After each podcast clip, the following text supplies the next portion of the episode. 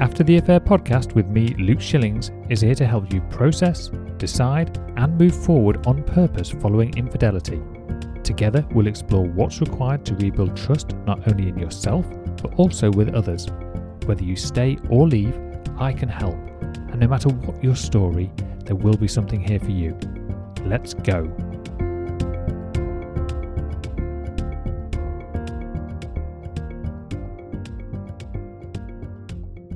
Hello, and welcome to the After the Affair podcast with myself, Luke Shillings, episode number 16. Before we get into today's main topic, I want to answer a question that is often posed to me, and that is what is the difference between me, a coach, and a therapist?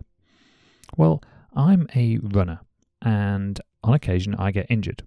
When I get injured, I tend to go and see a physiotherapist, a sports physiotherapist. They give me a set of exercises to do. They'll give me a deep tissue massage. Maybe they'll offer uh, some other kind of treatment or procedure. But ultimately, they help me get back to my normal running, functioning self. If I was aiming to achieve a particular, say, time, for example, I wanted to run a particular time over 10 kilometers, or maybe I wanted to train for a marathon. So I would then seek out the support of a running coach, somebody who could help me better my running form, my diet, my food management, uh, my mental mindset when it comes to the last parts of that challenging race or over longer distances. Improve my training regime so that I'm not just ad hoc and doing little bits all over the place, which I am definitely guilty of. So the therapist gets me back up to that sort of normal functioning, and the coach there is an overlap for definite, of course. The coach takes you from that place of where you are to where you want to be. And this is done through a variety of methods. Um, obviously, there are technical strategies, actual ideas and concepts, but a lot of it is all about mindset and how you can change your view on any given situation and approach it from a different perspective. So, a good example might be if you think to a magic, remember those magic eyes? You'd see a lot of them back in the I want to say the 1990s, when you look at the Magic Eye, initially it's a complete blur. And there's just too much information to comprehend, and you just can't really make sense of it. But then you apply, apply some intentional adjustment in focus. You cross your eyes if you can and slowly move the image away from your face until you can find that sweet spot. And then the 3D image comes into crystal clear focus. Once the image can be seen, you can relax your concentration and you're able to just study that crisp lines, the crisp detail of that previously hidden 3D image. As we go through our normal day, we experience things both in blurred and crystal vision. I personally have always been able to see things from a bird's eye view. I'm able to take into account the bigger picture. And this can be very useful, of course, but it has its limitations, as sometimes it's necessary to be able to focus on the details. The concept of life coaching as a whole can be viewed much in the same way. When you're struggling to make a clear headway in any given situation, you're trying to get from point A to point B, it's akin to being unable to focus on either the bird's eye view or the detailed view, and therefore the image in our mind is blurred. There are stages of mastery, of course, or at least improvement, um, as we are able to at first focus on one thing at the time, bird's eye or zoomed in. But with repetition and practice, the ability to switch between the focal points becomes much easier. Think back to that magic eye. When you first do it, it's very hard. It's like, oh, I can't quite do it. And then you go away and you come back again and you're able to get the 3D image to appear in your eye, in your eyesight, uh, much quicker, much easier. So once you have seen the world and your thoughts and your surroundings through this new perspective, this new filter, it then becomes much harder to unsee.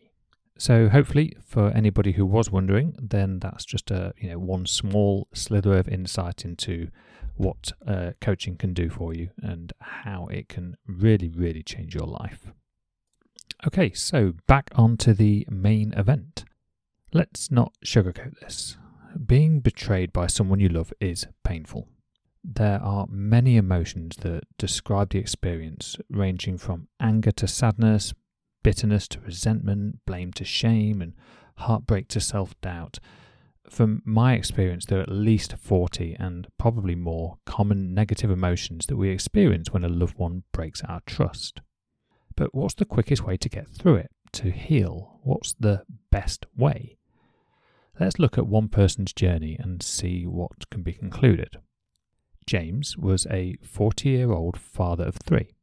His wife had a three month emotional and physical affair with an old friend. After she had admitted uh, to the affair, James went through the following stages.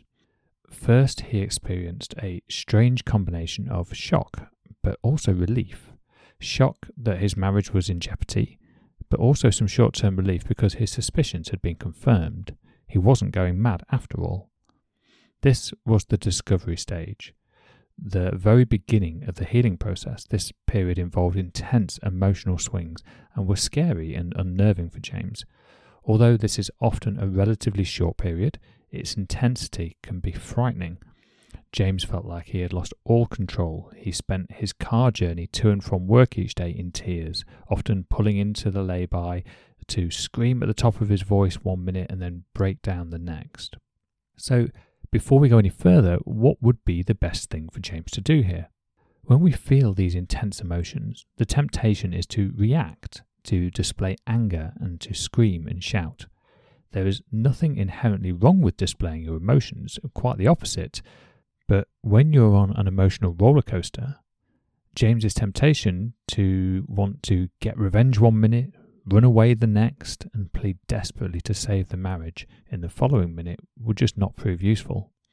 His best choice was to allow himself the emotional space to acknowledge that what he was feeling, although terrible, would not benefit from him reacting and doing something that he would later regret. After the days and weeks passed, he began to move into the next stage of healing, the grief stage. This is when things began to slow down a little. Although the emotions were still running high, they had migrated more towards feelings of sadness, loss, grief, and uncertainty. It was at this stage that he began to mourn the loss of the relationship as he knew it.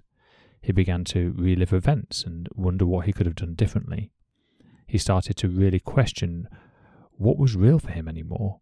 Was the past really as he remembered it? What would the future look like? Everything he thought he knew was now up for debate. From here, James would now spend his car journey to work listening to podcasts like this one, uh, trying to learn how to heal. He'd join internet groups and forums, watch YouTube videos, basically seek any guidance he could find because he didn't know what to do next. This stage of the process is critical, but it's also the place that many get stuck in for far longer than you might imagine. Not weeks and months, but sometimes years, in fact, even decades. So let's interject again. How could James help himself through this situation? I think that we can universally agree that most people would prefer not to be experiencing these types of emotions. When we think back to the motivational triad from episode 15, it's easy to find ourselves cycling between two undesirable emotions like sadness and anger.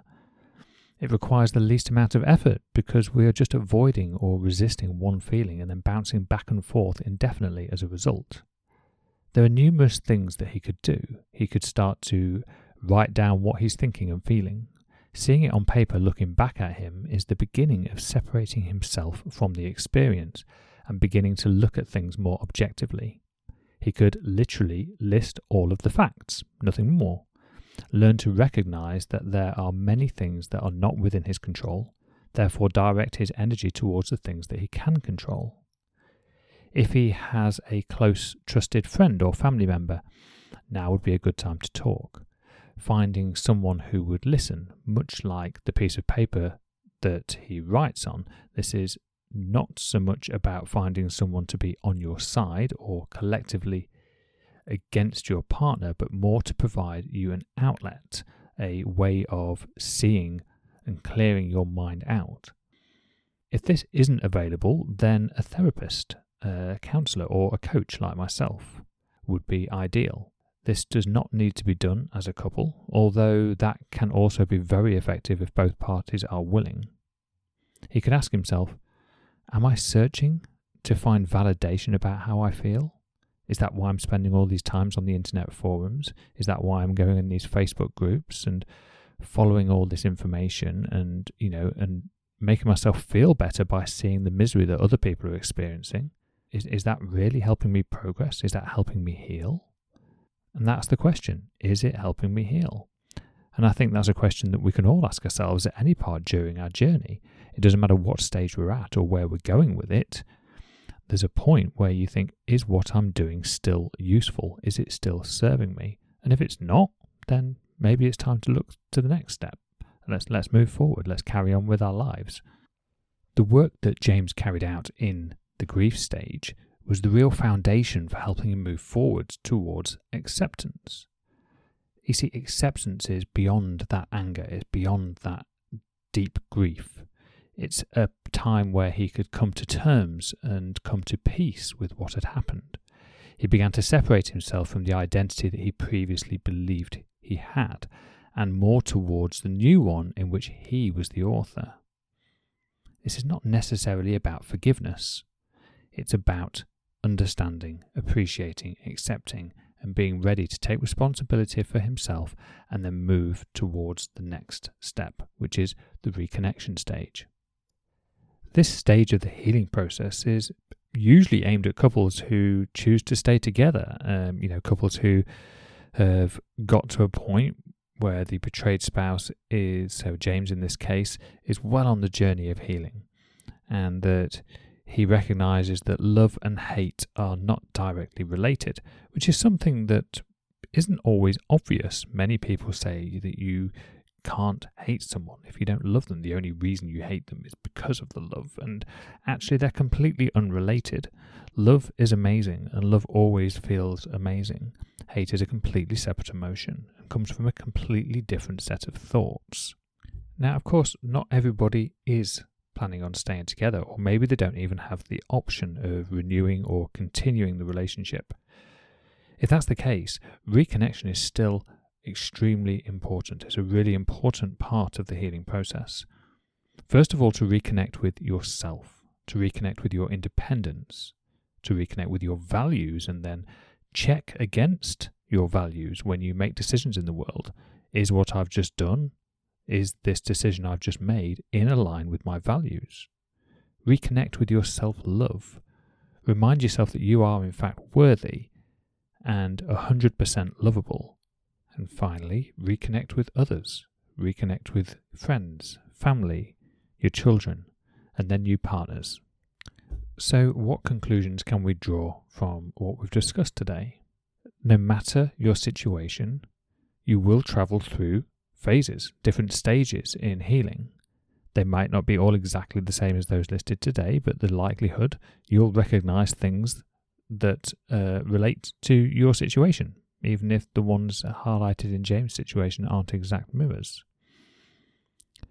There is no time constraint on the th- different stages that you go through in your healing process there is no set, well, this bit should take this amount of time, and the next bit should take that amount of time, and this bit should take this amount of time. And if I haven't done it by then, then I'm not doing it right, and there must be a better way. So I'll go back on the internet and find the next thing. And you can go around in circles indefinitely. What I want to offer is that you pick a route and you make intentional decisions, and you ask that question Is what I'm doing right now helping me heal? Is it still serving me? If not, then I need to look for something else. But I also need to give each individual thing that I try chance and not bounce from one thing to another just because it's the easiest thing to do. So, the best way to heal from infidelity is to know that your situation is unique and you don't have to follow the same path as anybody else. In fact, when you try and follow the path of everybody else, you get confused very quickly because everybody follows a different path. There is no one path. There are stages which you will go through. There are situations that will be familiar and relatable, but your overall experience is still going to be unique just to you. You have the responsibility and the autonomy to navigate that experience you get to take this situation and turn a misfortunate set of circumstances into an incredible outcome. If you can learn the skills to manage your mind and deal with the emotional experiences that infidelity and betrayal bring, then that will build resilience and strength and give you opportunity and optimism for the future like you have never known. You can completely change your story. So, let's go.